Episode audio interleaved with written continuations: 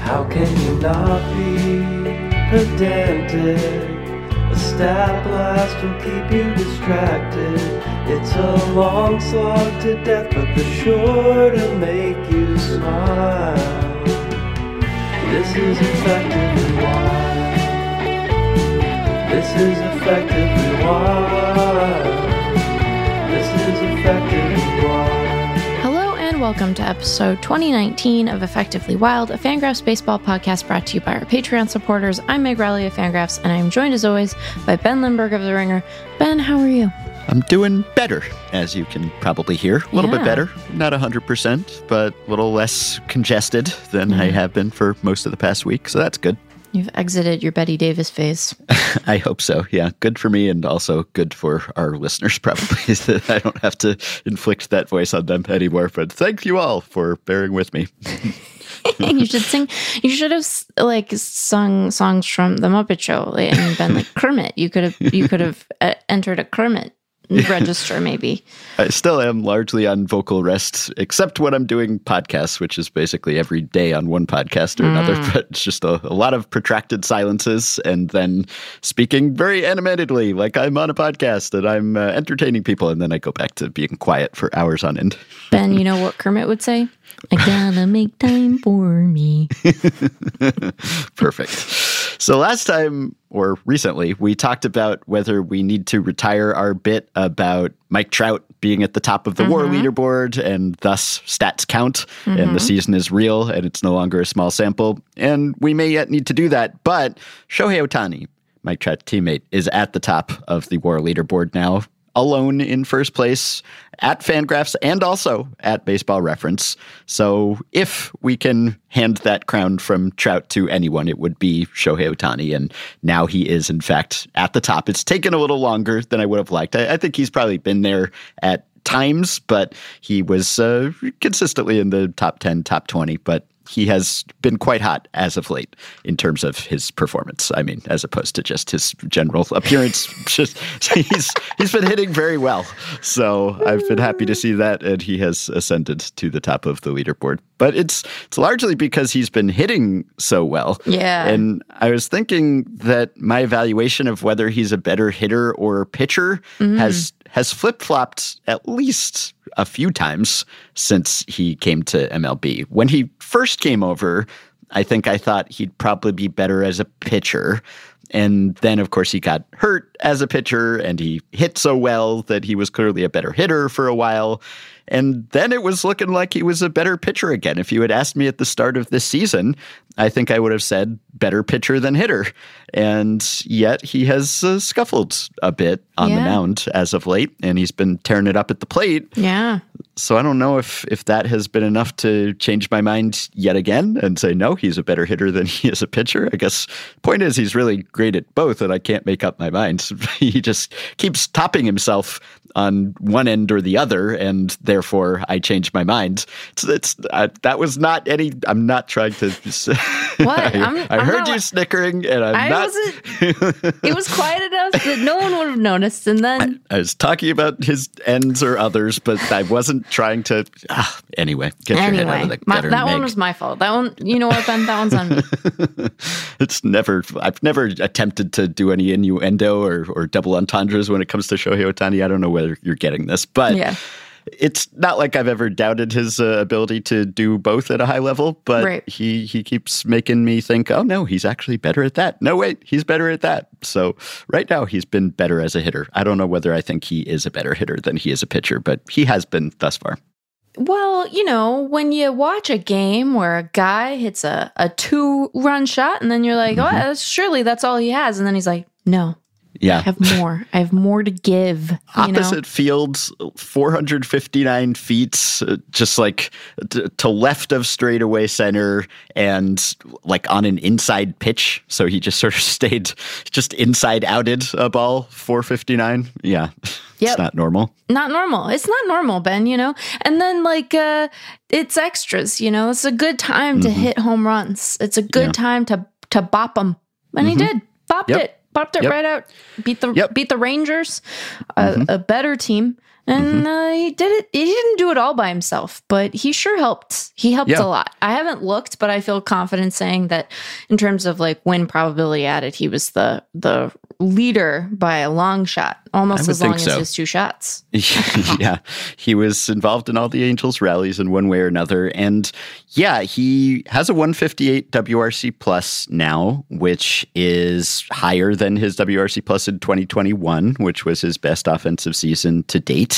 So he's looked great. And he actually came out and admitted to feeling some fatigue on the mound, which is what he attributed some of his recent struggles to. I think, again, maybe some of it could Sweepers. be pitch selection. Too many sweepers. Too many sweepers to left-handed hitters. I told So him many. last time, and then he threw a, a couple back-to-back to Jarred Kelenic in his most recent start, and, and Kelnick hit one of them out. That one also went far. yeah, it did. Went very far. But he did concede that uh, because he's been pitching more frequently as opposed to once a week, it's been more like every six days. And they've been giving him a little more time lately, as he says, said that maybe he has struggled a little bit to handle that workload. He said he's still feeling fine and healthy. And Phil Nevin said his understanding is that he's he's not fatigued in a like bone tired, he wakes up dragging kind of way, but just while he's on the mound, he maybe has gotten tired in some starts and he hasn't had his pinpoint control. He's been walking a lot of guys, he's been hitting a lot of guys, he's been throwing a lot of wild pitches. So is that related to the fatigue or something else? I don't know. But he was just so lights out, especially in the second half last year as a pitcher.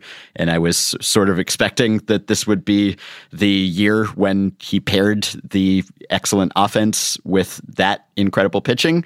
And the incredible pitching hasn't quite been there in his last several starts, at least. But I'm I'm hopeful that the rest of the way he'll go back to making me question whether he is better at one or the other again. It's just it's too close to call, I think, which is part of what makes him special because if he were merely passable at one and a superstar at the other, then there would continue to be calls probably for him to specialize. Like if he were just a, an okay pitcher, then I think people would say, well, he'd be better off of playing the field every day and not DHing, and he'd offer a lot of defensive value, and maybe he could come in in relief sometimes. Or if he were just an ace pitcher, but he was just a, a marginal hitter, an average hitter, then it would be, eh, is this really worth it? And maybe it'd be better if he took some days off and got some rest and was at his best on the mound and minimized his injury risk. But because he is so great at both and because he's kind of alternated which one he's best at from year to year and month to month,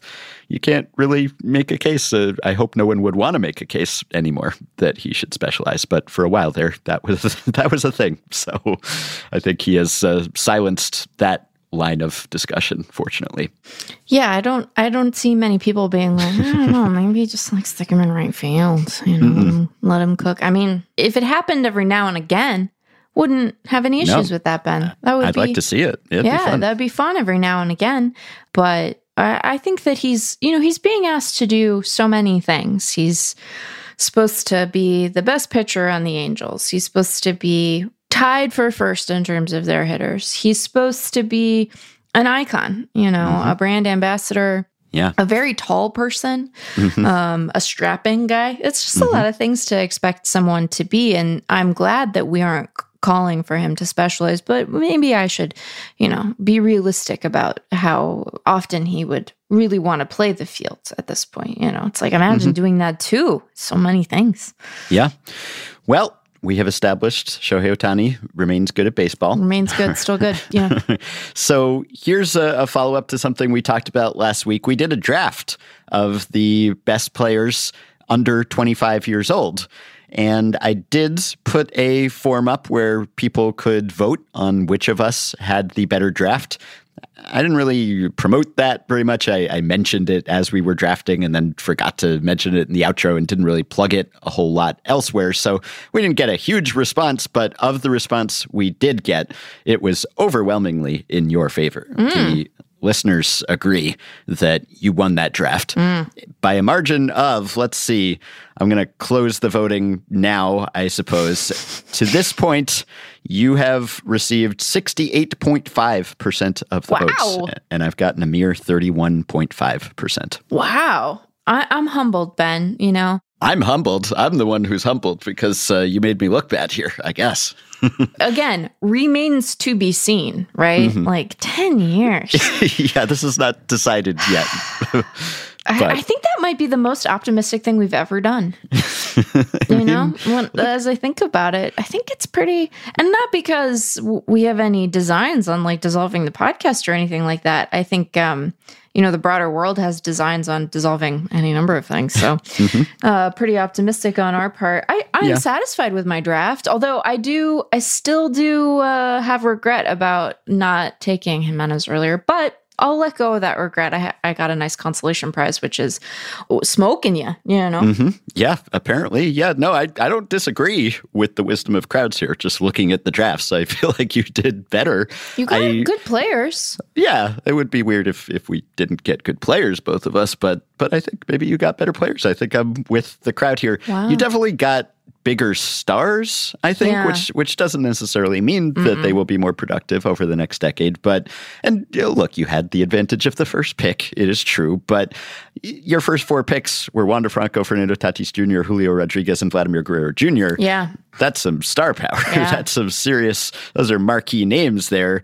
Yeah. Whereas I had Juan Soto, who's a star, Yeah. and then some more recent arrivals, Yeah. uh, guys who are well known in baseball circles, certainly, but not marquee household names to the same degree, like Corbin Carroll and Elly De La Cruz and Gunnar Henderson. Although I was encouraged that since we drafted Gunnar Henderson and Corbin Carroll were named players of the week. so so it's uh, it's one of these nice things where like uh, guys on my team every time I see them do well, which is pretty often because they're really good players, I'm like, "Oh yeah, hey, I got that guy on my my team that doesn't really mean anything, but it's nice." And Ben, you know, if you look at the position player leaderboards at Fangraphs, like we have picks like up up top, you and I, because Corbin Mhm. Carroll and Wander Franco are tied for position player war. Yeah.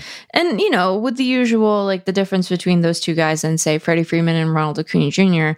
having, it's basically the same war, right? Like it's the same war. It's Mhm. three, three, three, two. It's the same. Yeah. It's friends, it's the same. but it's not literally the same, but it's like effectively the same. Yep. So, um, you know, I think that people are going to wake up to the reality of how good a, a player, you know, future Hall of Famer Corbin Carroll. Yeah, I think so too. Now that the Diamondbacks have the best record in the National League, is that still true? I think they do. Yeah.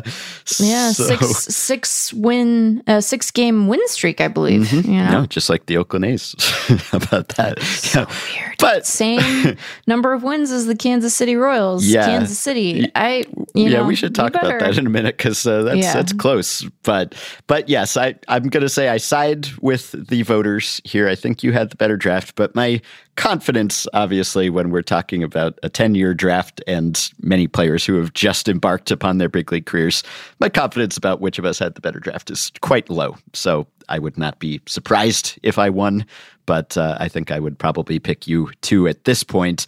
I would say I think the thing that made me happiest is that I don't think we ignored anyone super obvious, which was one of my fears that we would just miss someone somehow. But the only name who's been mentioned by someone who's contacted us after the draft and said, "Oh, hey, you sort of snubbed this guy as Ezequiel Tovar of the Rockies," which you know, I guess we could have mentioned him as a as an also ran, but I don't feel bad about not having drafted him. I don't think.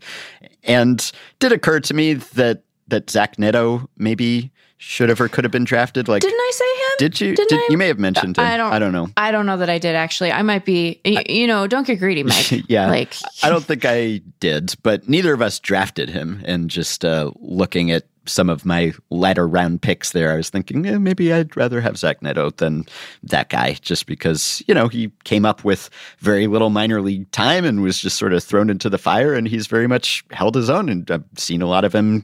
Good shortstop. Uh, he's held his own at the plate. He's young. So, yeah, maybe should have given more consideration to him. But no glaring, egregious omission on our part, which is. I think, the most important thing. We avoided know, embarrassment. yeah, other than the embarrassment of uh, you getting so many more votes than me. But collectively, we avoided the embarrassment of not drafting someone obvious. I don't want to say that winning this draft isn't important to me. All of our drafts are important to me, Ben. but like, I really, I want to win the minor league free agent draft. That's my Yeah, that's the big one. my- that's the big one. You know, I'm not going to embarrass myself this year though, because Mm-hmm. Brian Honeywell. I mean, it's it was an inspired pick, really. Yeah. If we're talking about actually good picks on my part, Mm-hmm. like anyone could could draft Wander Franco. That's Yeah, easy. you know, that's child's play. Mhm. Yeah, that, Yeah. barely any bragging rights here. The bragging rights are really can we find players no one's ever heard of and forecast that they will be big leaguers, not uh, that we can draft the very best players under an age and, Right, yeah, and say that they will be good. But yeah, eh, hopefully we'll be here to talk about it in 10 years. And uh, I think Yeah. I think probably 10 years will pass regardless of whether we are still doing the podcast at that point. And Well, yeah, time won't stop. no, uh, hopefully MLB will still exist. So Yeah. there will be results, regardless of whether we're here to chronicle them. But hey, we've already had 10 year drafts in the history of this podcast that have completed, and the podcast abides. about that? So we'll see. How about that? Yeah, so we're speaking on Tuesday afternoon, the day of the reverse boycott at the Yeah. Oakland A's game. And uh, best of, of luck, best wishes to all the reverse Yes. boycotters out there. But suddenly, the A's are uh, looking almost like a half respectable baseball team over the last week or so. They uh, beat some contending teams. They beat the Tampa Yeah. Bay Rays, even. yeah. And I guess it just goes to show that uh, even a truly terrible team on any given day or even six given days can beat a better team, which is why when we talked about how many games are the A's going to win, and we mentioned that all Mm. the projections said, oh, they'll get to 50 or something in that range. And, and we were having a hard time envisioning them even winning 50 games because they were on pace for 20 or 30 wins or whatever Yeah. it was. And you always bet on regression, just evening things out to some extent. So uh, who knows? They, they might go on a 20 game losing streak after this, or they might go on a miraculous Moneyball style 20 game winning streak. I guess we'll see. But it's been sort of weird and fun to watch them actually uh, beating some decent teams here for a whole week. So A's fans get to do their reverse boycott and also get to see their team win a few games. That's nice. Yeah, it is nice. I mean, I think that um I don't want to move on from them so fast, but there's there's like the the nicety th- of them putting something resembling a competent big league product on the field, and then I was sitting here and I was looking at the the standings, Yeah. you know, looking at these records, and I'm like, okay, so again, as we record, the the A's have won 18 games. They're still 24 and a half games back. Yeah, they're still terrible to be clear. Oh, boy, They're 18 what a, and 50. It's it's really really Yeah. bad, but they've already lost 50 games. But, you know, you sit here, we've already talked about how the Royals have to feel very nervous. And then, like, if you're the if you're the Rockies, if you're the Cardinals, if you're the Nationals, you're sitting there with the the Cubs, Mhm. the knowledge that it's like we we've only won, you know, ten ish games more than the Mhm. than the A's. yeah, That has to feel bad. Yeah. That has to feel, you know, that has to feel bad. But as we've discussed before, like this is a great year to be a bad baseball team because, with the exception potentially of the Royals, the odds that we're going to talk about you nearly as much as this club in Oakland, very low, Mhm. you know, very low. And people have, I have noticed people, you know, I'm doing my favorite thing where I reference anonymous people on the internet, like, oh, the Royals. You know we we aren't talking enough about the royals being bad. And it's like we we probably should talk about them being bad. But i do think that like the intent to be as bad as oakland is like that's a special kind of thing. And i don't mean special in a happy way you mm-hmm. know but i think it is remarkable yeah, in a way that requires pretty thorough um, uh, looking over an analysis, uh, which isn't to say that the Royals are good um, or that Royals fans aren't disappointed or that the roster construction in Kansas City can't be described as kind of odd because we could we could describe it that way. You know, we could look at that rotation and be like, so you know, what are we? What's our plan, friends?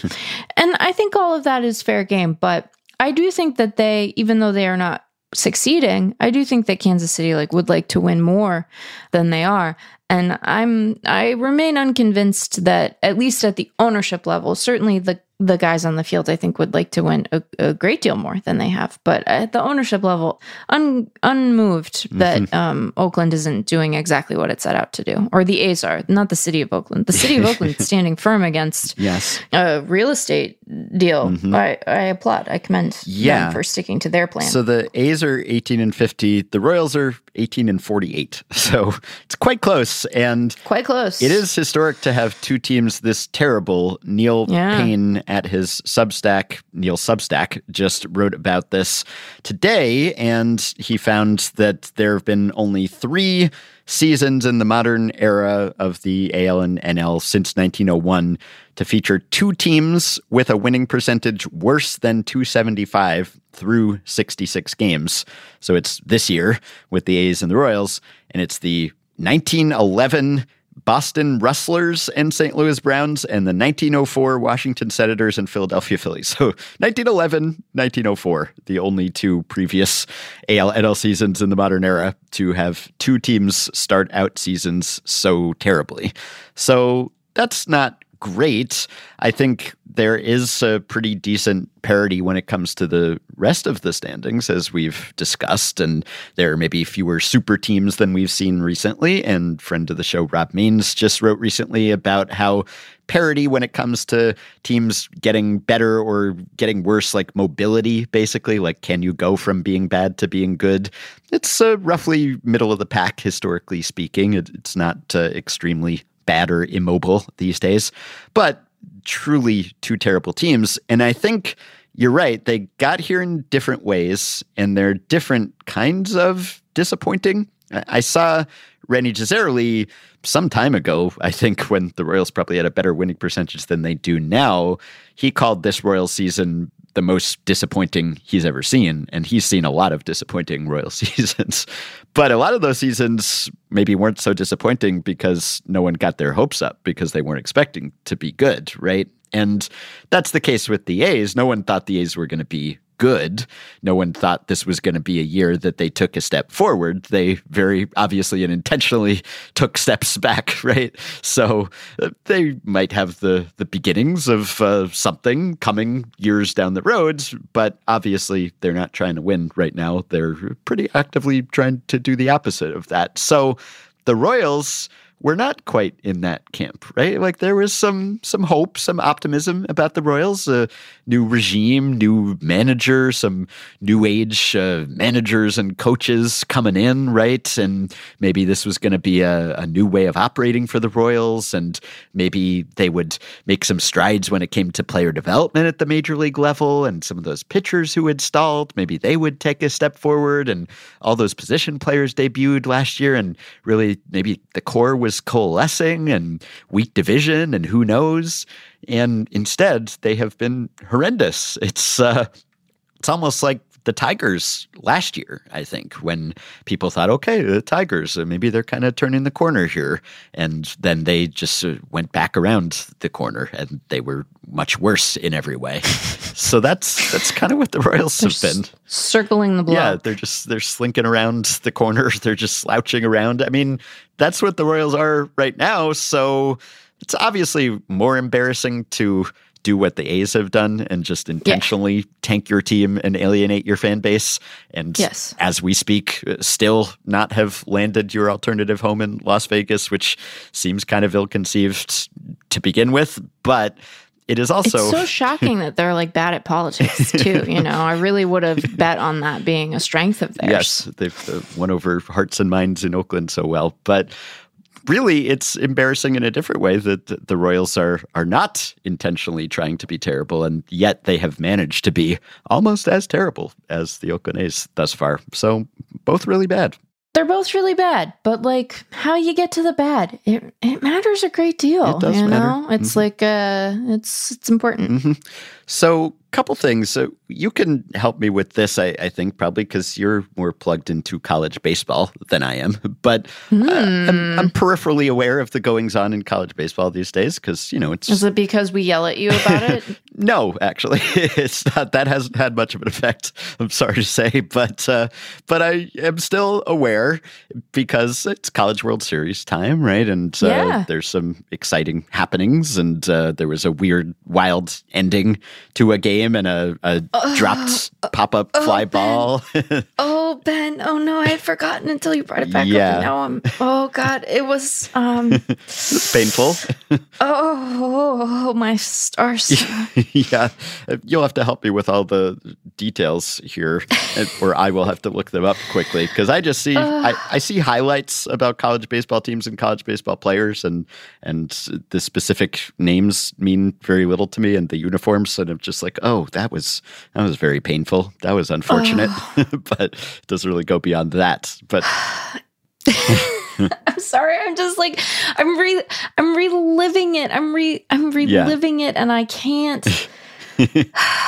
My stars. So I have to say, I have to say a couple of things about this inning. So to set the scene, this is super regional play between Stanford and Texas. Mm-hmm. And the two teams were tied 1 1. And oh gosh, I feel I'm like I feel like my fingers are tingling. Um so prior to the the catastrophic error that allowed Stanford to walk this off. We almost saw what would have been one of the worst TOOTBLANs in the history of baseball because earlier in this inning, Alberto Rios, who ended up being the the winning run, he thought he got all in one pen. Yeah. He thought he hit a, a walk-off home run. He didn't. He hit what ended up being a double. And I think that what happened is that the ball hit the wall yeah. in a perfectly into the Pac 12 logo, yes. which is white. Right. And so he thought it was gone, and it was not. It was off the wall. And he kind of was getting ready to do the home run trot and then realized he had to really motor into second base because he was to get thrown out at second. He did not mm-hmm. clearly get thrown out at second. Yeah. And then, you know, you got runners on first and second, you got two outs. Again, tie game. And Drew Bowser hits what should have been an easy fly ball out to the outfield. But it was clear that in the twilight, like four different Longhorns lost track of the ball. And rather than it being, you know, just a lazy fly out to send the game to extras, the ball lands. The Cardinal walk off the Longhorns. And it was awful, Ben. It was it was awful. Yeah. And like I don't have any I don't have any investment in either of these teams. You know, I'm not rooting for Stanford. I'm not rooting for Texas. But it was just a really terrible way for a team to lose their season. It was such a strange inning because of the almost TOOTBLAN earlier, also. Mm-hmm. And I just you know, afterward, you have just a land of contrasts mm-hmm. on the field because Stanford is clearly elated. They're so excited. They're going to the College World Series. You know, Drew Bowser is so excited. But all of these guys are just from Texas are just like weeping, you know?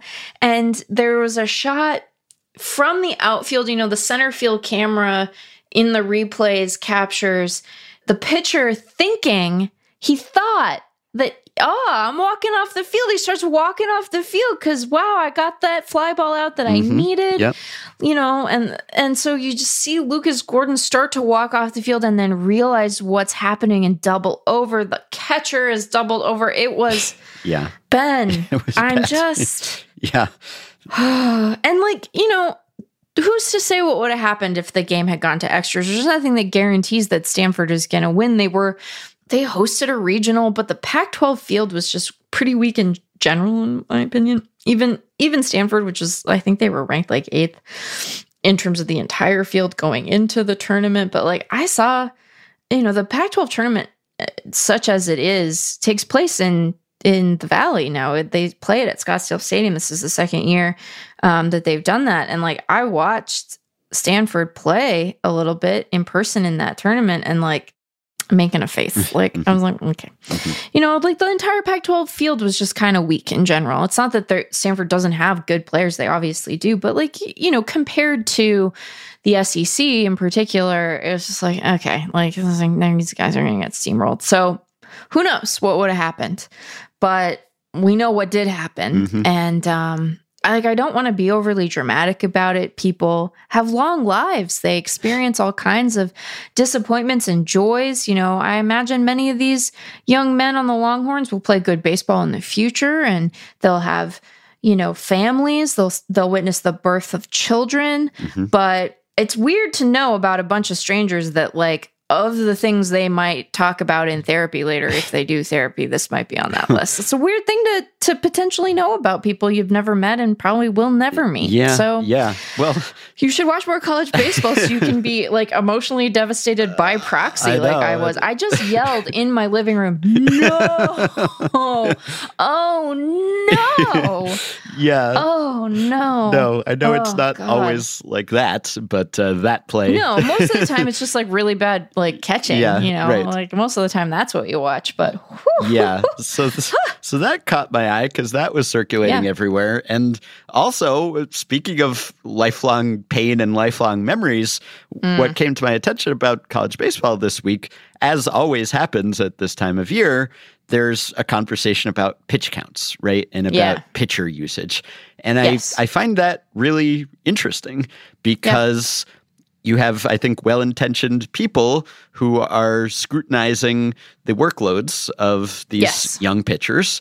And I think are sometimes appropriately pointing out this seems irresponsible, this is dangerous, but then also maybe being a little over exuberant at times yes, about that. I think that both of those things are true. Yeah. And it's hard for me, as someone who doesn't pay close attention to college baseball, to know which is which and to know which times it's appropriate to say, this is bad and this deserves condemnation.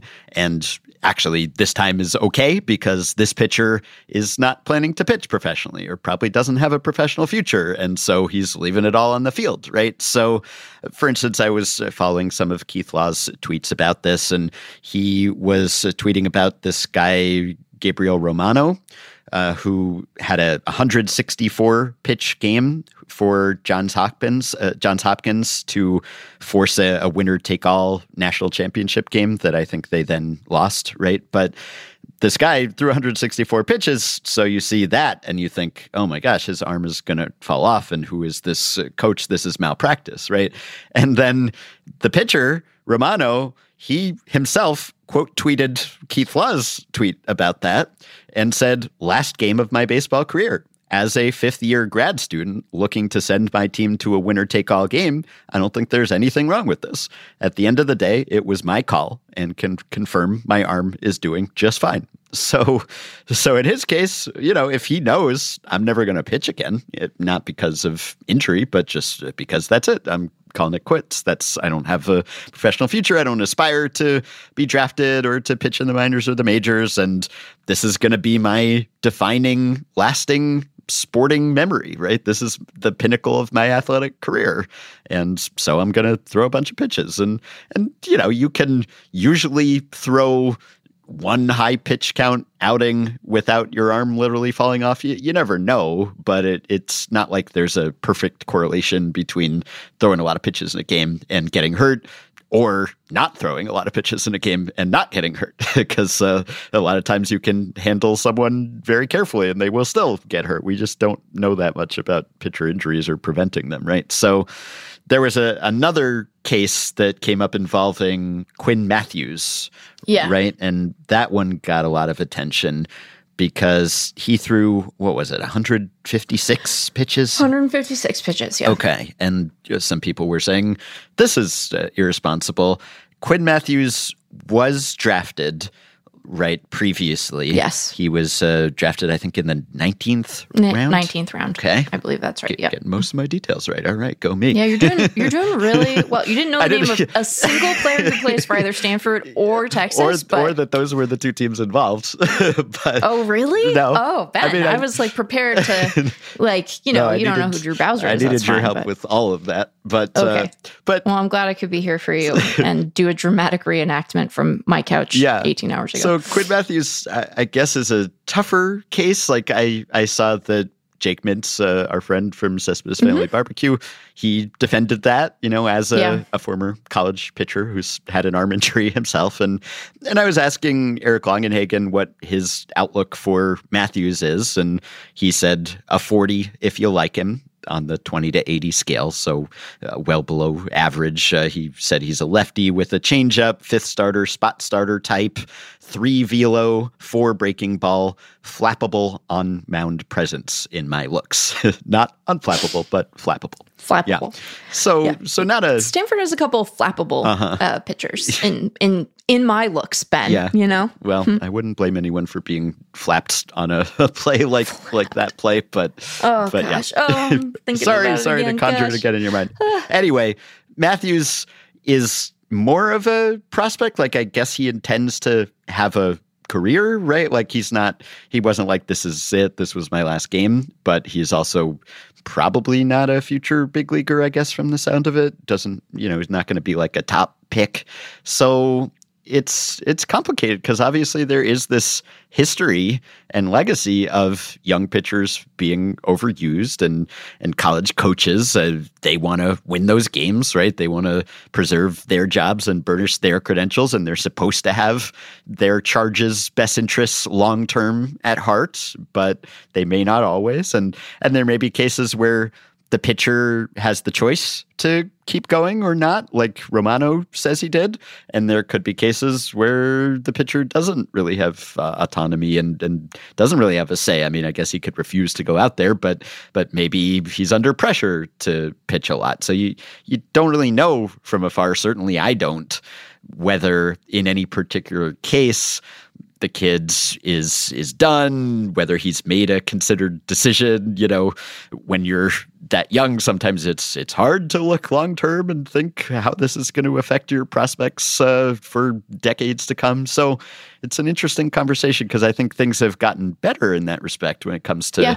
workloads They definitely have. yeah but but there's still some outlier pitch counts at, at least to our eyes looking at the big leagues where no one ever really throws more than what 120 these days and even that would raise some eyebrows Okay, I think so many things at once. Let's see if I can sequence them in a way that is remotely coherent. So, first of all, you're right that at least for some, certainly not for all, because there, I think a lot of the people who raise objections to or concerns about pitch counts in college are really keen-eyed observers of college baseball. Yeah. So, like, you know, I, I'm not going to be like, you know, Keith doesn't have a context for amateur baseball because, like, that's a ridiculous thing to say. so, but I do think that it can be particularly striking for folks whose primary context for baseball is not just professional baseball, but major league baseball to be like, oh my God, like Mhm. 130 pitches, like that's crazy. Cause we so rarely see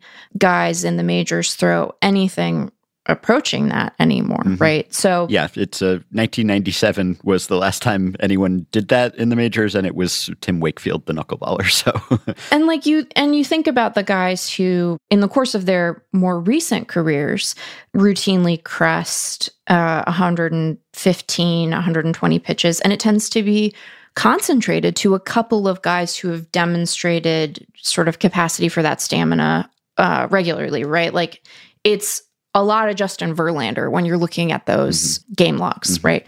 So there's that piece of it.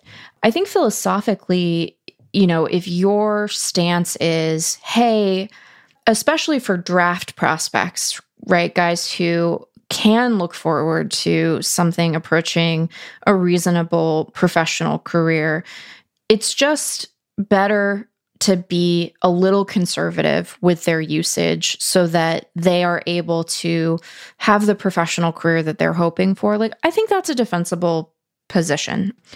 I do think that it's important to differentiate between guys with big pitch counts and the circumstances that surround those outings because mm-hmm. it if for no other reason than it really does help to identify the cases where a guy is being overused and we should maybe sort of raise an eyebrow and be like hey your job as a coach you know if we're gonna buy into this whole project and pretend that this is in some way in service of these athletes and that there's pedagogic value in sports and all of that stuff. Like your job is to protect these guys from themselves. And shockingly, sometimes young men are like, I'm gonna do it. Mhm. And they they're present them isn't really in conversation with future them, Right. right? Mhm. So, like, it's important for there to be bumpers around this stuff. Um, and I also think that it's really important for us to distinguish between these different cases, right? JJ Cooper wrote a thing for Baseball America today talking about Paul Skenes. His outing in the regionals generated a lot of conversation with a lot of people quite concerned because not only is Skenes a, a draft prospect, like he's a first round draft prospect, he might be a top five, a top two draft prospect, right? So, like, it is understandable that people would be like, What are you doing with this guy? Like, it's so irresponsible. But I think that, like, you know, we should look at the fact that Skenes throws, you know, around 110, uh, 120 pitches fairly often. He was on eight days of rest. He wasn't going to be used again for eight days, right? And, you know, this pitch count is pretty close to what the pitch smart guidelines say. Now, those Mhm. aren't perfect. Mhm.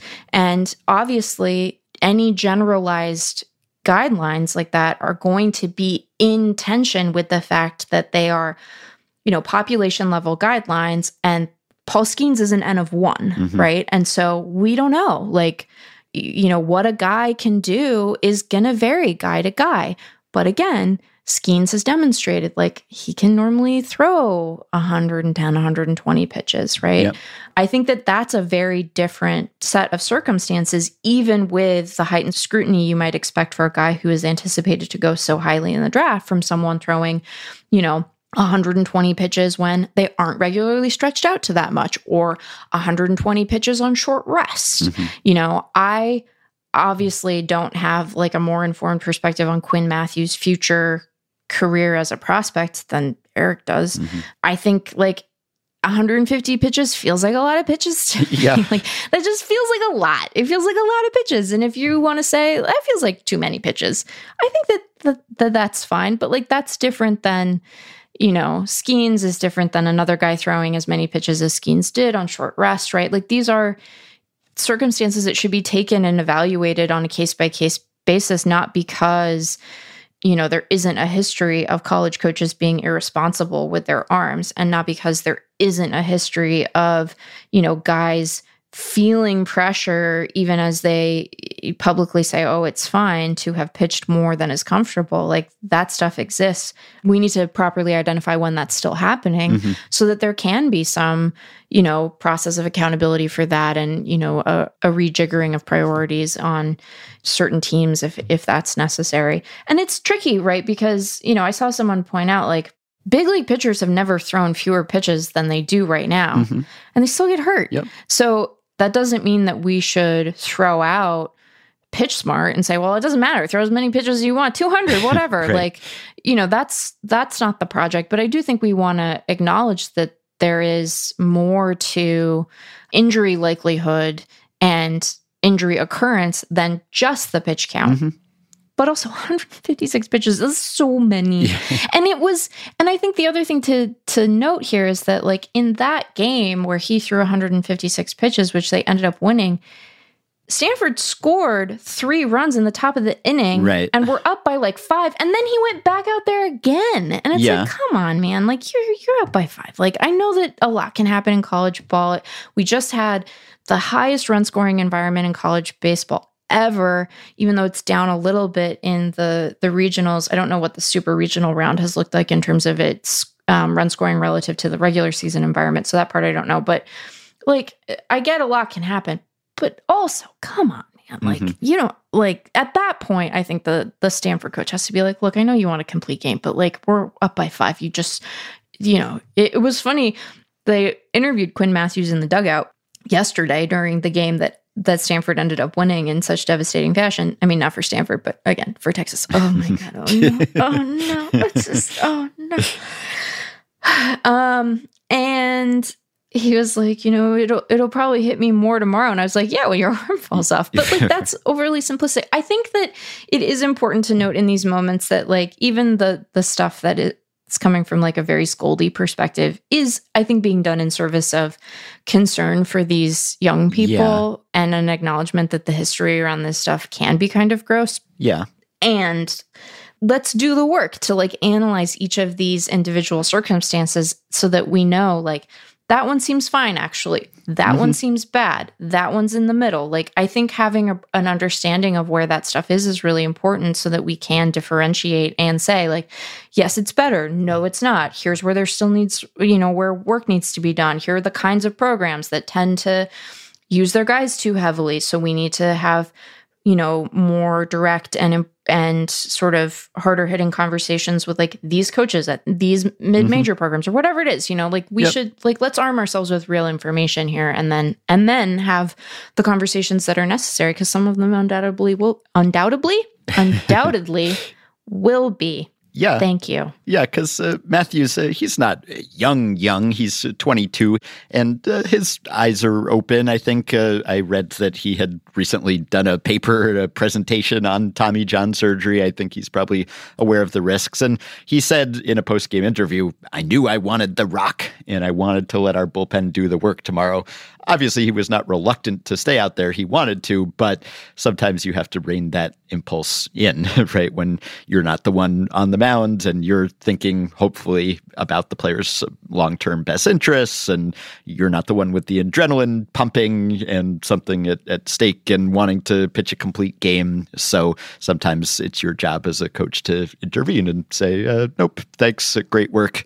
Now I'm going to hand the rock off to someone else. But yeah, I think on the whole, it does come from mostly a good place when people bring attention to this. And I think it probably does more good than bad, even if it's kind of over applied, even if uh, people will sometimes train the spotlight on someone who doesn't really deserve it.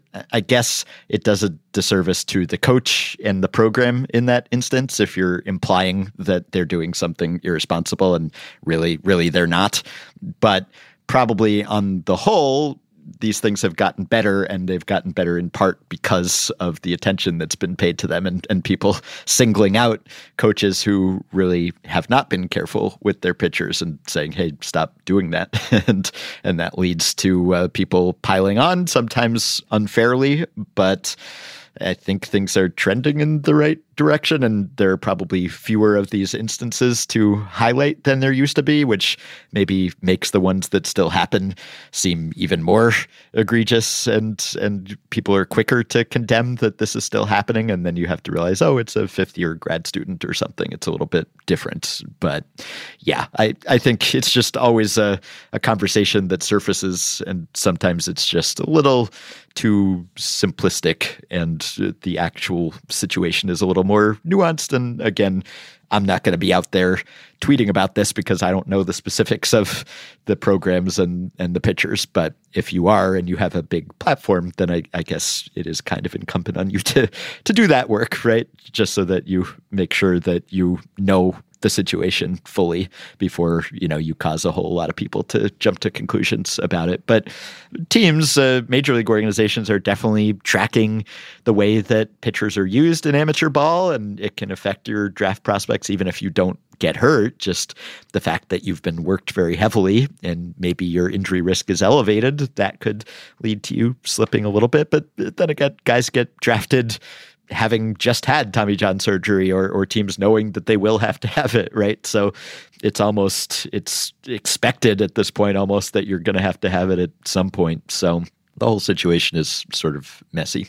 it's very messy and it i think is just made more complicated by the fact that it's it's really hard to know like who's gonna get hurt Yep. you know and what's the tipping point for an individual guy like that is hard to know and i think a lot of work goes into developing those guidelines it's not like you know they're just like you know putting their finger in the air like ah the winds are blowing Mhm. so there are some parameters that I think are useful guides for coaches and they should be hewed to. And I think that if you do that generally, when you make decisions to diverge from them, I think you're you're doing so with a better understanding of the potential risks involved. Mhm. And yeah, you have to weigh a guy's long term future against his present enjoyment of advancing to the College World Series. And I think there is nuance that goes into those decisions. And we should allow for the possibility that for a guy who isn't a draft prospect, like, yeah, if he wants to go throw a billion pitches because it's his final game, like, I think he gets to make that decision. I think that coaches still have an obligation to those guys to kind of like help them understand the choice that they're making, right? Mm-hmm. Because even if he never wants to throw a pitch in affiliated ball, like it would still suck to have to get surgery. Sure, you know, yeah. it's not as if that is a costless decision, even for someone in that circumstance. So I do think it's important for these guys to be really aware of what they're potentially risking. Mm-hmm. But I I suspect that they do a lot of the time, yep, you know? Yep. So. Some good news, I guess, or an absence of bad news on the pitcher injury front. Dan Szymborski just wrote for Fangraphs uh, about whether the pitch clock has impaired performance or caused injuries, and it's uh, too soon to say, but he at least did not find any obvious evidence that that's the case, that pitchers who have had to trim their times or have trimmed their times between pitches the most this season, and Shohei Ohtani is uh, one of them who has uh, lopped off many seconds relative to his pace last year, which uh, you could say might have something to do with the fatigue that he's experienced in some starts this year. But on the whole, collectively, Dan did not find any strong evidence that uh, pitchers uh, who have underperformed their projections tended to be the ones who have uh, sped up their pace more than others, or that pitchers who have sped up their pace more than others have been more likely to get hurt and to be on the IL so far this season. So he could not confirm the hypothesis that the pitch clock has exacerbated injury risk or hurt pitchers in terms of performance who have had to speed up the pace. So that's good, I guess, as just generally a, a fan of the pitch clock. And I was thinking about that because I read that in Japan and NPB, they're talking about implementing the pitch clock perhaps as soon as next season. They held off on implementing it this year, but having seen it largely seem to be a success in MLB this year, uh, often NPB follows MLB's lead when it comes to rules changes. Not always. For instance, I, I think the three batter minimum, they decided, uh, no, not for us. We don't need that one. But, but often major rules changes, uh, they will follow suit. And so they're thinking about implementing the pitch clock soon. But one consideration in Japan, which is interesting, is that, you know, in MLB, we say, oh, we weren't really missing anything with all those seconds. It was just uh, dead air and nothing was really happening. But in Japan, they have coordinated cheers and chants and yeah. songs. And yeah. and a lot of that would be curtailed by the pitch clock which is uh, an interesting consideration. Like the games there are long. They, they've gotten long the way that mlb games have gotten long I read that the average game time last year was three hours and nine minutes for nine inning games only, which was roughly where MLB games were too. So, so games there have gotten longer, and so they're similarly interested in shortening them. But there would be that cost because I have not had the pleasure of being at an NPB game, but just watching on TV, I've been watching the World Baseball Classic, right? And and one of the justifications that the Rules Committee is citing here for why NPB might need to do that is that, well, in 2026, when the WBC comes back, maybe then there will be a pitch clock in the WBC, and if Japanese players haven't become accustomed to that, then they might be at a disadvantage in that tournament, which might just be a reason to to justify this thing that they might want to do anyway. But that would be an actual cost, I guess, in terms of the spectator experience that wasn't really incurred by implementing the pitch clock in the majors, where sadly we don't have that same sort of atmosphere at games. Yeah, it's funny. Like we think of the implementation of the pitch clock as an aesthetic, like net positive, mm-hmm. and this is an instance where it might be a net negative. You know, because mm-hmm. we don't. We're so dull over here. yeah, dull. it, is, it is dull comparatively speaking, but dull. yeah, I mean, I guess they could speed up some songs. Uh, they could find some other times to, you know, they could do it between innings or something instead. But but there would be a little bit of a cost there that there really hasn't been over here. So I don't know if that's a reason not to do it, but it's. I mean, it is a reason. is, I don't yeah. know if it's one, one that ends up ultimately being persuasive, but it's a reason. It's a reason. Yeah, it's a consideration. So you wanted to make a, a case for a vest before we ended here, right? We we talked about bad baseball teams. We mentioned that the Diamondbacks are not one; that they are, in fact, uh, one of the best baseball teams uh, by record. And they have a home run celebration or a, a celebration of of a sort, and you want to make a case for it. I do. And I want to, I want, before I lay out my case for the victory vest, victory vest, Victory vest. it's going to be important. Yeah. I have to acknowledge two things, you know, because we you're more persuasive when you acknowledge the potential biases or flaws in your own argument, Mm-hmm. right? And the first of them is that um, I like ugly stuff. I tend to, you know, and the, the Diamondbacks have been a, a sight of of ugly stuff, Mm-hmm. um, both in terms of the quality of the play on the field and some of the uniforms that they have uh, flirted with, worn, you know, embraced and then rejected over the years. Their uniforms Mm-hmm. no longer the the ugliest version um, of themselves, and the quality of the play on the field pristine, Mm-hmm. excellent. You know, the bullpen could still use some help, as we saw last night, but. You know, it's not that Castro's bad. He's just not a ninth inning guy. You know, they need a like, I'm gonna come and get you closer. They don't. That, they don't have that right now. Mm-hmm. Yeah, but eh, they won. They beat They they, beat the Braves despite a cycle by JT they beat Realmuto. the Phillies back. Oh yeah, yeah. Get Sorry, yes. Sorry. with They it. beat the Phillies. That's the team that JT Realmuto is on. Yeah. yeah, Yeah. Catcher cycles never- are are pretty rare, actually. They're very rare. Yeah. They're quite rare. There have been and I'm, seventeen of them, and uh, Yes. that's that's fewer than the number of perfect games that there. But I guess it makes sense because catchers tend not to be great hitters, Fast. and they yeah, And they tend not to be fast. Right, so triples uh, a little less likely, Even harder for them, yeah. Realmuto uh, fast by catcher standards. Yeah, so- pretty athletic. Yeah, I saw Yeah. he, what he did described as a cyclone because it it was like a cycle plus one plus one other thing because he also Mm. walked in addition to the cycle. So so it's perhaps called in some circles a cyclone, which I, I kind of like. Anyway. Didn't mean to distract from the victory vest, but they they overcame the Phillies and they got that victory, and someone wore the victory vest, I assume. Yeah, it was Corbin Carroll. Yeah. Corbin Carroll, My you're guy. you know you're a guy Yeah. now. um, uh, he wore the victory vest, and so yeah, I I like. I tend to like ugly things, you know.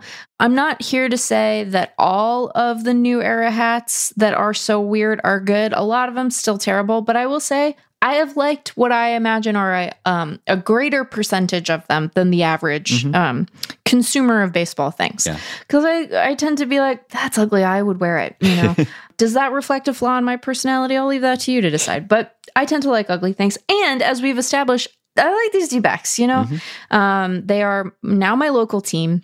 I obviously feel an excitement about watching a guy be not only, I think, the NL Rookie of the Year, but like Corbin Carroll is making. He's making an MVP case, Ben. You know, he's making a case. I, is he the leader in the uh, you know clubhouse? I'm not here to say that, but I'm just saying that like when we're talking about the guys who are making, who could, you know, they might, they have. Mhm. He's one of those guys, you know, with with a case because he's quite good. Mhm. So there's those two things that might bias me in favor of liking this because I like ugly things and I like it when the Diamondbacks win. Mhm. I'm here to make a case for the victory vest, which we will link to a picture of the victory vest. The victory vest, apparently, there was some mystery around the origin of the victory vest. Eh, This is something that came to be because of Lourdes Gurriel junior Mhm. who is having a, a nice little season for for the Diamondbacks. You know, came over in that Varsho trade uh, along with uh, Moreno. Mhm. And if one were to describe the the victory vest to a person who hasn't seen it, you might say, you know, think about what a, a pop star or a young movie star from the 80s might wear to look cool Yeah. and then make it worse. Yeah. You know? And and that might be the way you describe it. It's red. Mhm. It's I'm gonna assume it's leather. It might be pleather, but I, I'm gonna assume that it's leather. It's got a a big A and a diamond back on one on one breast. it's got uh, y- you know a bunch of different little emblems on it. It's got a big rattle on on the back with the diamond back and Serpientes. It's like you know it's embracing all of their various bits and bobs. Mhm. It's a lot. Yeah. It- there there are definitely like rhinestones involved. There's there's a lot happening with this vest, Ben. Mhm. And I'm on record as being a little fatigued by home run celebrations. Yep. Because they feel, they sometimes feel like not authentic. They don't feel genuine. They feel like everyone, you know, we're succumbing to a collective peer pressure to have a weird thing that we do in the dugout. Does everyone like this? How has no one lost an eye to the trident yet? Someone's going to get hurt by that trident. It looks sharp. like, I, I don't know, man. Like we really want to mess with that. We want to invite that energy into the Mariners dugout. There, there. Yeah, just Anyway. you want to be safe. Uh, use a, a prop, fake plastic trident or something. It looks Yeah. so sharp. it looks remarkably sharp. It looks like, you know, it is as sharp as like uh, the steak knives that a, a guy selling steak knives door to door might try to sell you. You know, it looks like that kind of sharp. So this does not have any of that concern, right? The the victory vest. One doesn't need to worry about that with the victory vest, in part because it's soft. Might it be flammable if it's if it's pleather? It might be flammable, right? But uh, it's also a thing that you don't see every day. Yeah, You know? right.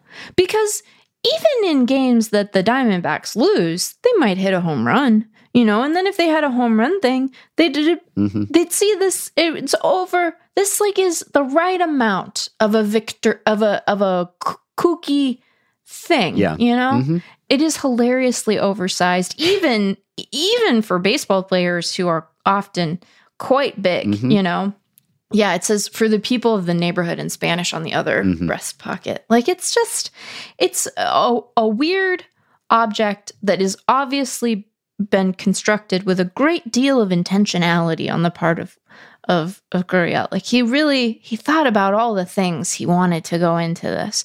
And now when the Diamondbacks win, which as we've established are doing a lot of lately, the the kind of player of the game will wear the victory vest Yep. when he's doing his post game like I was so great. Mhm.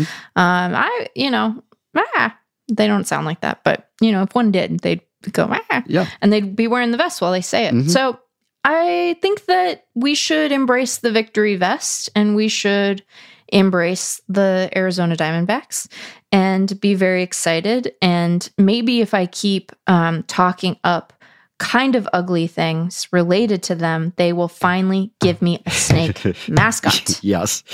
Don't be cowards. You got the little rattlers. It's not enough. Mm-mm. Go go big. Nope. You know, You're only part of the embrace the, there. energy of the victory vest. Mm-hmm. Give me a an actual snake mascot. Yeah. It's time. I, I'm with you on that. And also, yeah, I like this. I endorse this. And it, Feels very qualified, but I'm not gonna lie. I feel like you're not doing it enthusiastically. I, I don't know if it's unique. I feel like there have been other things in baseball or in sports that are sort of similar in that, uh, like the player of the game gets uh, some object is bestowed upon that player. Oh, sure. right. So, so it's not uh, unique to the Diamondbacks, but this specific, right? Yeah, this specific version of it is distinctive, and and I I like having sort of a stars of the game system. I, I've praised the three stars system in hockey, and uh, Fangraphs has had sort of a similar thing that uh, readers can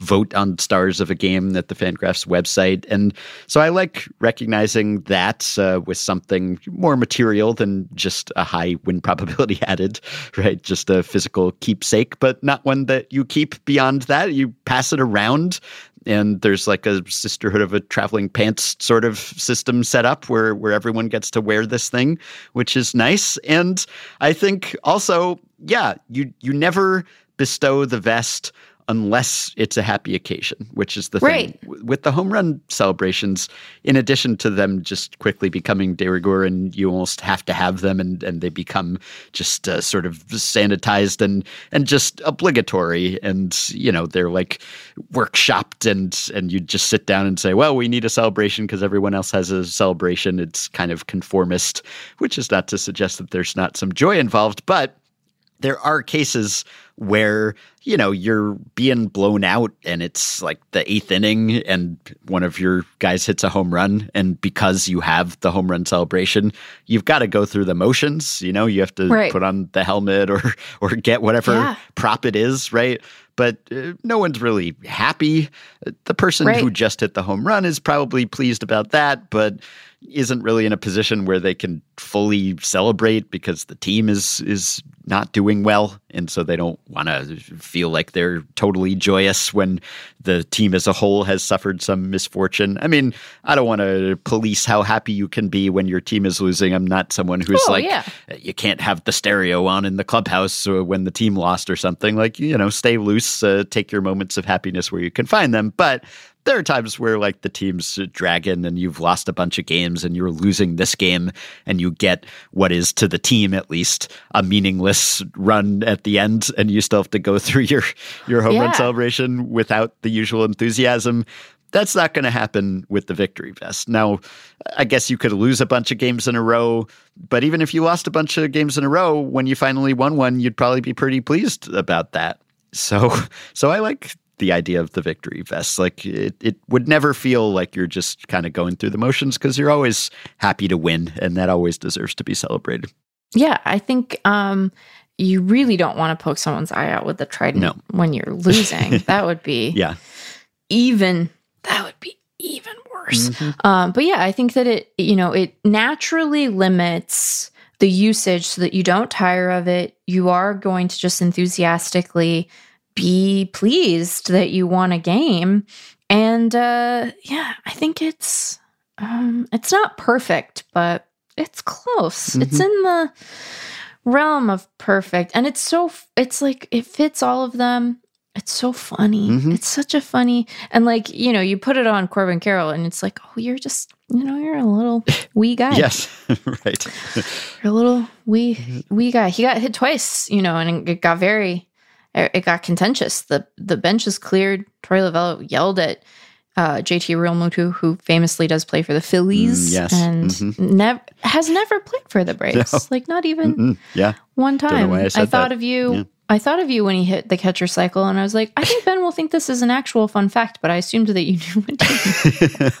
I, I'm just joshing. I assure I'm you, I, I knew you. on most levels of my mind, just not the one that was speaking on a podcast. Sometimes That's okay. things- that uh, level things come out. doesn't always work Yeah. for me either. No. You know. So, lastly, do you want to, for a few minutes, uh, bemoan the state of sports media? Uh, I saw you send some tweets out about this. Uh, conversation about sports media, it can always be a bit navel gazy, as we are members of the media and sports media specifically. But I think it's uh, relevant to our listeners who are also readers and consumers of other sites and, and writers and media members. And uh, there was uh, quite some consternation caused Yeah. on Monday by the news that The Athletic would be laying off some folks. It was not a massive scale layoff, but it you know any layoff is is a bad layoff from the Yeah. perspective of the people being laid off and uh, people who enjoy their work. So this was four percent of its journalistic staff, uh, 20 reporters, and then 20, I think, also being reassigned to other beats. The five full time baseball writers who were laid off are all former Effectively Wild guests. In some cases, multi time guests, uh, people we have quite enjoyed reading and, and talking to and podcasting with. And I think one of the things that uh, people were dismayed to see in the Washington Post report about this was maybe what it reflected about the Athletic's larger strategy, right? Because uh, the Athletic, of course, began with the ambition and, and for a while, largely the reality of covering every team in every major sport. And every team was going to have a beat writer and they were going to have quality coverage. And even if you were a fan of one of the smaller teams, you could count on getting good coverage of that team at the Athletic. And now, this is some years down the road. A lot has changed. Obviously, the Athletic was acquired by the New York Times, right? And uh, it initially started with the promise of this is going to be entirely subscription based and we're not going to have any ads. Uh, no, there are ads uh, on the podcast and in the articles and everything.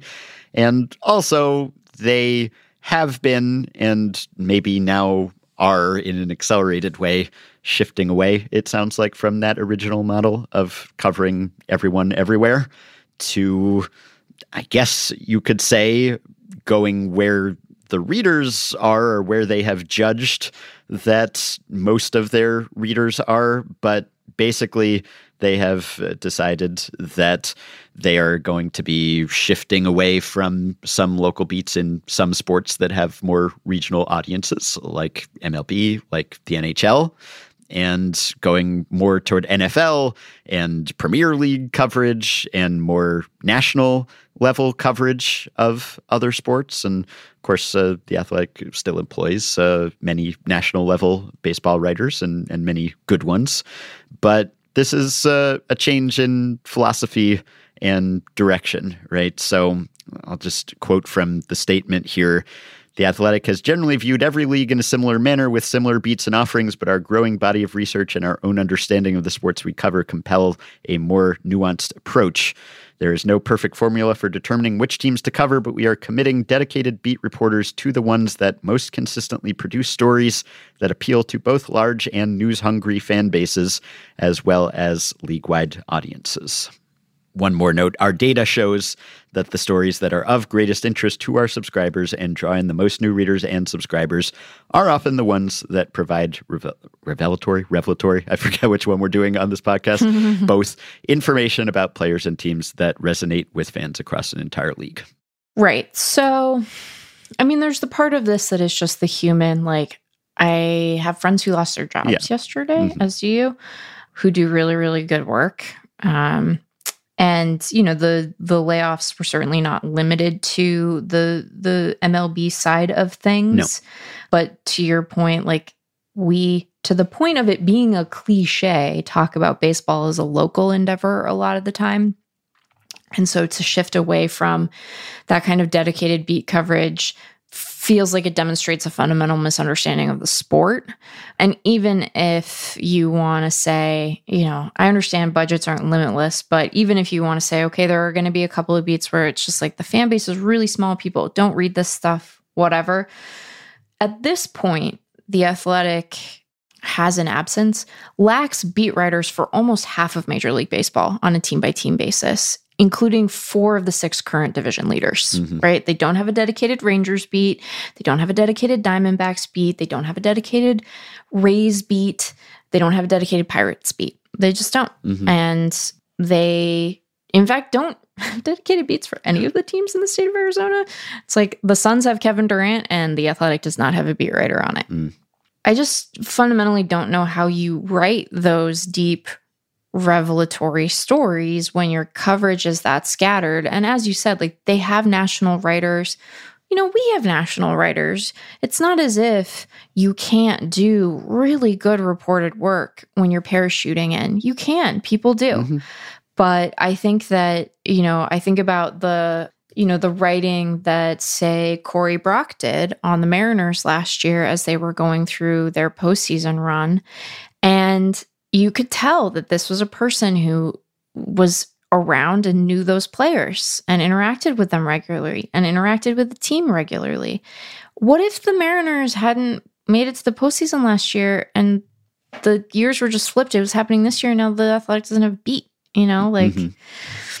I think that it also suggests to me a belief of sports operating in stasis in a way that we know they don't, right? If your project and your coverage plan is we're going to commit resources to the teams that make news, well, that changes, you know? And I think that when you look at someone like James Fegan, who lost his job, you know, I cared about what is arguably a bad and at times quite boring White Sox team because of the work that James did.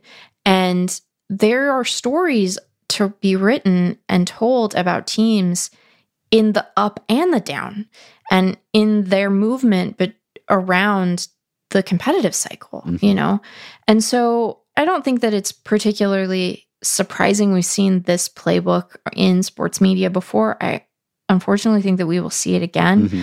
But it is very discouraging that people who tell really good stories, do good reported work, are committed to, you know, rigor and are curious and ask interesting questions and then really find cool and creative ways to answer those questions. You know, Zach Buchanan gets taken off of the Diamondbacks beat and sort of put to work doing minor league coverage. And I think back on the baseball stories I've read in the last year, and he penned a lot of them, mm-hmm. like the best ones I read about prospects who were suddenly breaking through, prospects who had had challenging life circumstances, you know, how the league was going to contend with the environmental impact of wildfires in the West. Like, he told those stories. And so, and, you know, Rob and Nick told great stories too. Like, I don't mean to say that it was limited to to those three guys. Like everyone who got laid off yesterday did good work. Mm-hmm. So I just feel it's it feels very discouraging. And when you think about the kinds of stories that it sets the rest of the industry up to tell, you know, when there's this much precarity for sports media when jobs are that we have to hold on to them so tightly mm-hmm. It sets everyone else to up to be taken advantage of. Because it's like what are you going to do? You want to raise well yeah. there are 10 you know 10 people who are going to take your spot. Mm-hmm. you, you know you want better working conditions. You want management to listen to you. It just sets everybody up to have their circumstances be made worse. And i'm not saying that that's you know and today at the athletic that's what happened but it it provides an environment for that stuff to flourish if it wants to. And as we've seen in the last couple of years, like that is generally the environment that the capital behind media wants to flourish. So I just feel discouraged. I feel bummed out and worried for my friends. And I feel sad for readers because I don't think that this is the path to better coverage than we have now. It might be the path to worse coverage. That won't be the fault of any of the people who remain at that publication. And I think that there are going to be important stories that help us advance our understanding of baseball as a sport and a social endeavor that aren't going to be told now. Mm-hmm. And that sucks for everyone involved. Yeah. So there was already that uh, bit about the memo that they were given when they joined the Times about steering away from certain types of stories, right? Social interest, social justice sort of stories. But I think a few things. I, I, guess one, I'm sure they have data that shows that uh, certain teams don't drive subscriptions or revenue as much as others, and that they make some economic calculation that probably makes some sort of sense. But the identity of the athletic was really about providing coverage everywhere. That was sort of the thing that set it apart that that was its mission. So you do lose I, I, think some essence of the athletic when it's just like well if we cover big teams and we have national writers well other places do that too so it was the fact that they had beats for every team. That was uh, the athletic signature. And it was really nice as a reader to know that I could get quality coverage of every team, even if it wasn't a, a team that has a huge national media profile. And uh, you're losing that, right? And I, I think also, you know, a lot of people have brought up that quote from several years ago from one of the athletics co-founders about how they were just going to pillage newspapers and they were going to bleed them dry and put them out of business and everything. And uh, now here they are laying people off after they kind of cashed in by getting the Times to buy them, right? It was, you know, lots of venture capital funding, try to inflate the valuation and then sell to the Times. And, you know, founders get millions and millions. And then once that's done, you figured there were probably going to be some cuts at some point. And I think, yeah, I mean, that quote was regrettable at the time and regretted. I think a lot of those local newspapers obviously were struggling and, and have struggled even more since then. And a lot of people at those newspapers had lost their jobs and would have lost their jobs in the interim anyway, and were all too happy to jump to the athletic, which seemed to promise a, a better experience in any number of ways. So that was, you know, taking advantage of exploiting a, a trend that was already ongoing, I think, and, and has only accelerated since then. And it is sort of just, I mean, it's a media wide problem, right? It, it, this is something that's happening across media, across sports media. I subscribe to this Axios newsletter called Axios Media Trends, and I just got a new edition of it today, shortly before we recorded. And the number one item is record cuts. And it's uh, not just about the athletic. The media industry has announced at least 17,436 job cuts so far this year, marking the highest year to date level of cuts on record, according to a new report. The level of cuts is worse than at the outset of the pandemic in 2020. The news industry is facing huge constraints due to a slowdown in the ad market, debt from consolidation, and subscription fatigue.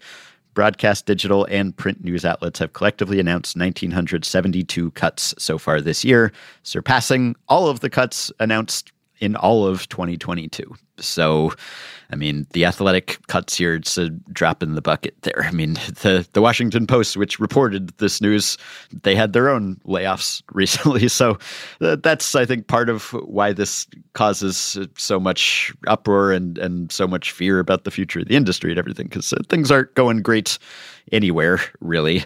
And so this is just yet another sign of the apocalypse, basically. And, and obviously, there are all kinds of costs when it comes to sacrificing local news that might not just be that you're not getting great coverage on your baseball team, but yeah. you know, there might be even more serious totally, consequences yes. to that. Yes. So, you know, I don't know that it's been like a great time for media for most of the time that I've been in media. And it, it seems like uh, people are always wringing their hands over layoffs, and there are always going to be some number of layoffs, and then there are some number of hires. But obviously, it's it's not uh, equaling out these days for all sorts of trends and, and larger reasons. And the athletic, uh, from all the reporting, has never been profitable. Like it's been losing millions and millions of dollars a year despite having millions of subscribers now, which is sort of sad. I mean, obviously, people who made the athletic came away from that with millions and millions and millions of dollars. So it's not as if there there wasn't money created here,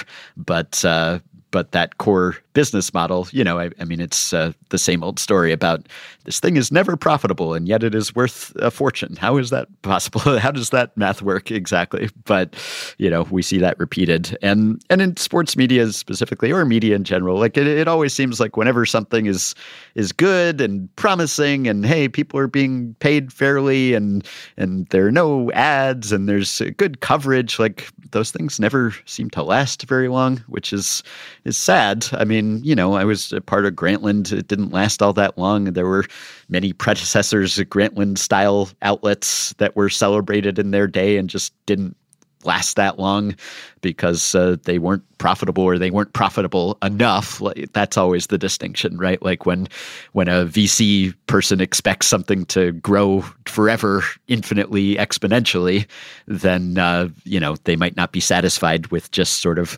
steady earning and and uh, bit by bit growth. Like, you know, people have expected media companies to be like these uh, unicorns that are going to be worth a trillion dollars, and, and that just may not be the case. Like, that may ne- never have been realistic, which is not to say that there's not merit in just operating something that uh, provides quality coverage and gives a bunch of people employment. So it's uh, just not a, a great time. You know, I saw tons of Twitter threads from other writers just being like, what do I tell aspiring writers? You know, like, should I even tell them to get into this industry? I mean, there have been places like Fangraphs, places like Baseball Prospectus, which has certainly had its struggles over the years. But you so know, way, right? yeah, sure, right. I mean, it's it's never you know like you can be totally secure, and and these are smaller sites that that maybe makes it more viable for them to to operate without like massive overhead and and huge budgets and everything but it's still a struggle year after year. I don't know what to tell people about the the question of like should i get into it? I mean i think that I, I guess the the depressing undercurrent to my answer of yes if you want to is like what industries are you looking around at and feeling like they are secure for average workers right? Like there is a sense of heightened precarity in the in the media space and i think that that's true to a certain extent but like things aren't great anywhere mm-hmm. so go for it kid um but i think that yeah it just it feels it feels very precarious. I'll just use that word again. And, you know, even places that really want to try to do the right thing, you know, there the instances of that sort of working in the long term are limited. You're right that the athletic didn't make money, but it is discouraging that it's like, can't we just be satisfied with like some profit? Mm-hmm. You know, you see these VCs come in and it's like, you know, why would this behave the way that like, you know, Target stock does? That might be a bad example, but like it's media, it's about stories. It's a different, mm-hmm. it's just a fundamentally different thing that you're offering as a value proposition to the consumer than, you know, widgets. Mm-hmm. So I just, I, I think that this might ultimately not be enough of a solution, but I do think that when when you as a listener as a reader you know encounter work that you find valuable if you're in a position to do it you should try to support that work as directly as you can because you know ad rates are bad mm-hmm. and even when they're not bad like they fluctuate a lot and it can really turn quite quickly the margins are small and so, if you're in a position to support media that matters to you, you should do that. If you're a subscriber to these places, if you're a subscriber to The Athletic, and it bothers you that these folks were let go, and I think it should, like, you should tell them that. Mm-hmm. You should let the athletic know that, which I don't say like go scream at whatever poor soul has to manage their Twitter. Mm-hmm.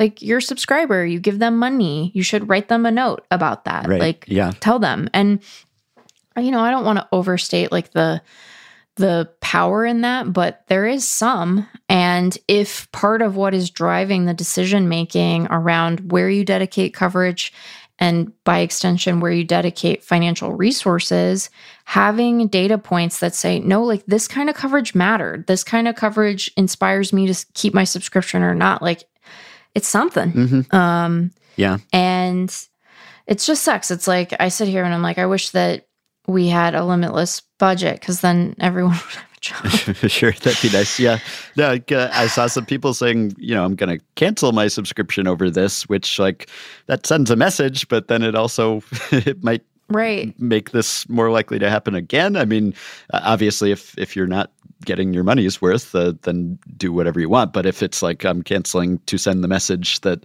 this is not what I want the athletic to be, it might send that message. It might cause a course correction, or it might cause them to double down and be like, "Well, now we've got to cut even more people because our revenue declined." And I still I read something at the Athletic. I think probably every single day, and there are a ton of great writers I respect and admire. They're doing really good work. So you want to send a message while also still supporting the people who were there who you know weren't responsible for this decision so thank you to our Patreon supporters, I guess yeah. is the message, but and Fangraph yeah. subscribers in general. But yes, yeah. yeah, we like you know the interests of good storytellers and the interests of curious readers are aligned. Mm-hmm. You know, we want to tell stories and we want to you know do analysis and we want to better understand the sport and curious readers and listeners they want that too mm-hmm. you know the the misalignment isn't between the people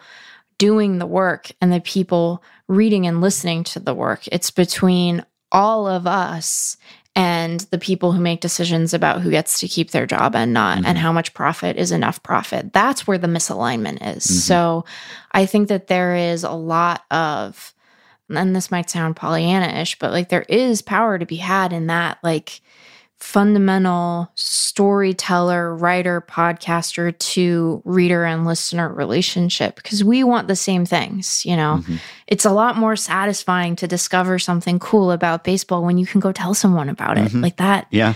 helps to really make it sing and feel worthwhile. And, you know, if you're hanging out with any of the folks who lost their jobs yesterday, you know, buy them a beer mm-hmm. or whatever they want to drink. And like, I think we, uh, like, when folks decide to discontinue their Patreon support, like they can do an exit survey, and a lot of mm-hmm. people do.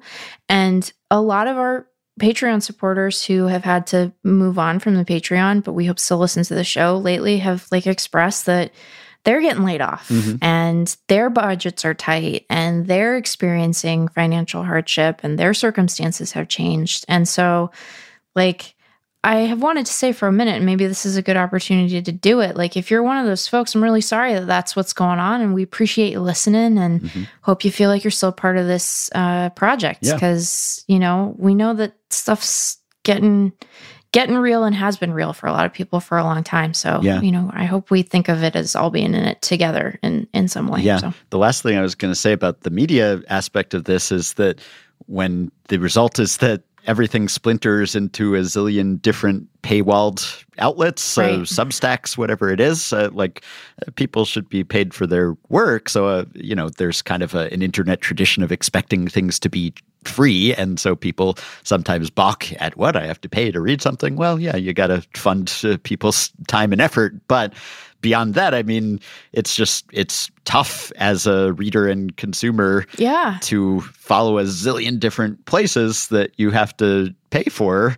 You can't pay for all of them. And if they're not all in one place, you know, you pay for the athletic and you get access to all the athletic writers or baseball prospectus or whatever it is, that it's it's tough. You know, suddenly you have Yeah. like a zillion different substacks and can you afford to do that? And can you keep track of them all? And also if you didn't already have a big public platform somewhere, it's it's very hard to build a following from scratch in, Yeah. on a Substack in a newsletter, right? Often Especially with Twitter falling apart before our very yeah, eyes. right. People have to have some sort of following built up before they go private, basically.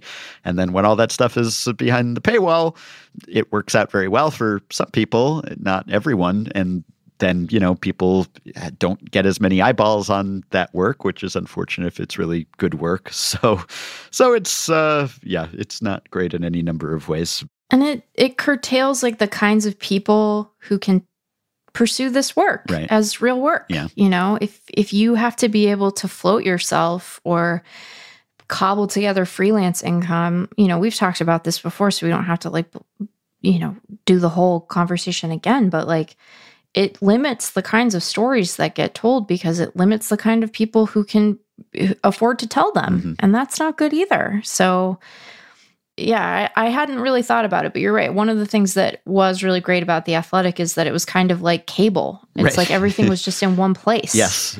Yeah. And, And I didn't read all of it in much the same way that when I had cable, I didn't watch every channel, but it was nice. Right, but now every writer is a separate streaming service. so with a monthly fee, it's it's tough. Uh, all right. On that note, we will wrap up with the past blast, which comes to us from the distant year of 2019. Yeah. Oh my God. and also from David Lewis, an architectural historian and baseball researcher based in Boston, who writes League experiments with robo umps. In 2019, the Independent Atlantic League became the first professional baseball league in America to use a robotic umpiring system. I guess it had been tested here and there. I, I know the Pacific Association tried it out. We tried it out with the Stompers one time. The Pacifics did it, but to actually be implemented on a league wide level all season, this was uh, new and novel. So David writes beginning with the league's All Star game in July, balls and strikes were called by a computer. A human umpire wearing an earpiece would remain at home plate and relay the correct call made using Trackman technology. Brian deBrauwere, who was behind the plate for the All Star game, explained that his role was in part to serve as a safety net in case the system failed. He explained, Until we can trust the system 100%, I still have to go back there with the intention of getting a pitch correct, because if the system fails, it doesn't pick a pitch up, or if it registers a pitch that's a foot and a half off the plate as a strike, I have to be prepared to correct that. The human umps had the authority to override the system if they saw fit and also gave judgment on check swing calls, which the system was not set up to register. Players disagreed with the umpire's ability to veto a call. Former major leaguer Kirk Nieuwenhuis said, If the umpire still has discretion, it defeats the purpose. Other than that, however, players and umpires alike reportedly had generally positive reactions to the new technology. The future is crazy, but it's cool to see the direction of baseball, said Atlantic League infielder LJ Mazzilli. After the All Star game, the Atlantic League planned to roll the system out across the league in forthcoming weeks. After that, we're relatively confident that it's going to spread through organized baseball, said League President Rick White. Major League Baseball Commissioner Rob Manfred tempered expectations, however, suggesting that there was no timeline for when the technology would advance to the majors and that league officials would need to see how it works before making any decisions. In the meantime, however, the Atlantic League made sure fans could still voice their displeasure about calls they took issue with. During the All Star game, the stadium's PA announcer directed fans to look up at the black screen hanging off the face of the upper level behind the plate and joked that they could blame the computer for any disagreements over calls. And here we are a few years later, still trying to see how it works, uh, still spreading through organized baseball.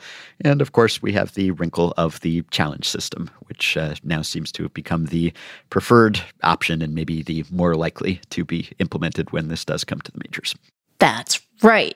Well, after we finished recording, the Nevada State Senate voted 13 to 8 in favor of the A's proposal for about $380 million in public funding to build a stadium in Las Vegas. Now it's the state assembly's turn to vote on that proposal on Wednesday. If it gets past that hurdle, then it would go to the governor for ratification. Also, if you're keeping track of Albert Pujols' employment, after his retirement as a player, he has added yet another new job to his collection. He's been hired as a global ambassador and executive advisor to the CEO of Baseball United, which is a professional baseball league that's supposed to start playing in Dubai later this year. So Albert Pujols is now employed by the Angels, MLB, and MLB Network, and Baseball United, just that we know of. He's not taking it easy in his retirement. I know that despite our doom and gloom about the media and sports writing, unemployment in general in the U.S. is quite low. Could it be because Albert Pujols is employed three times over? Is that skewing the stats? No, I know that's not how it works. You can, and we hope you will, support Effectively Wild on Patreon by going to patreon.com slash effectively wild. Following five listeners have already signed up and pledged some monthly or yearly amount to help us keep the podcast going, help us stay almost ad free, and get themselves access to some perks. Matthias Mando, Craig Clemens, Andrew Johnston, Michael Hoffman, and Chewbacca. Thanks, Chewy. Patreon perks include access to the Effectively Wild Discord group for patrons only. Reddit has gone dark, Twitter is imploding, but the Effectively Wild Discord group seems to be a great place to be. You also get access to monthly bonus episodes and playoff live streams and discounts on ad-free Fangraphs memberships and merch and expedited email answers and so much more. Patreon.com slash Effectively Wild. If you are a Patreon supporter, you can message us through the Patreon site, but anyone and everyone can email us at podcast at fangraphs.com, send us your questions and comments. You can also rate, review, and subscribe to Effectively Wild on iTunes and Spotify and other podcast platforms. You can join our Facebook group at facebook.com slash group slash effectively wild. The subreddit is r slash effectively wild. The Twitter handle is at EWPod. Thanks to Shane McKeon for his editing and production assistance. We'll be back with another show a little later this week. Talk to you then. Effectively wild. It's the zombie runner, Bobby Shanes, Bobby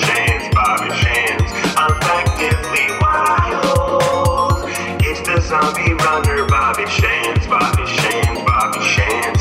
Effectively wild. Joey Meneses. No. Walk off three run digger. Stop it. Walk off three run shot. Oh my god. Meg, he's the best player in baseball. Effectively wild.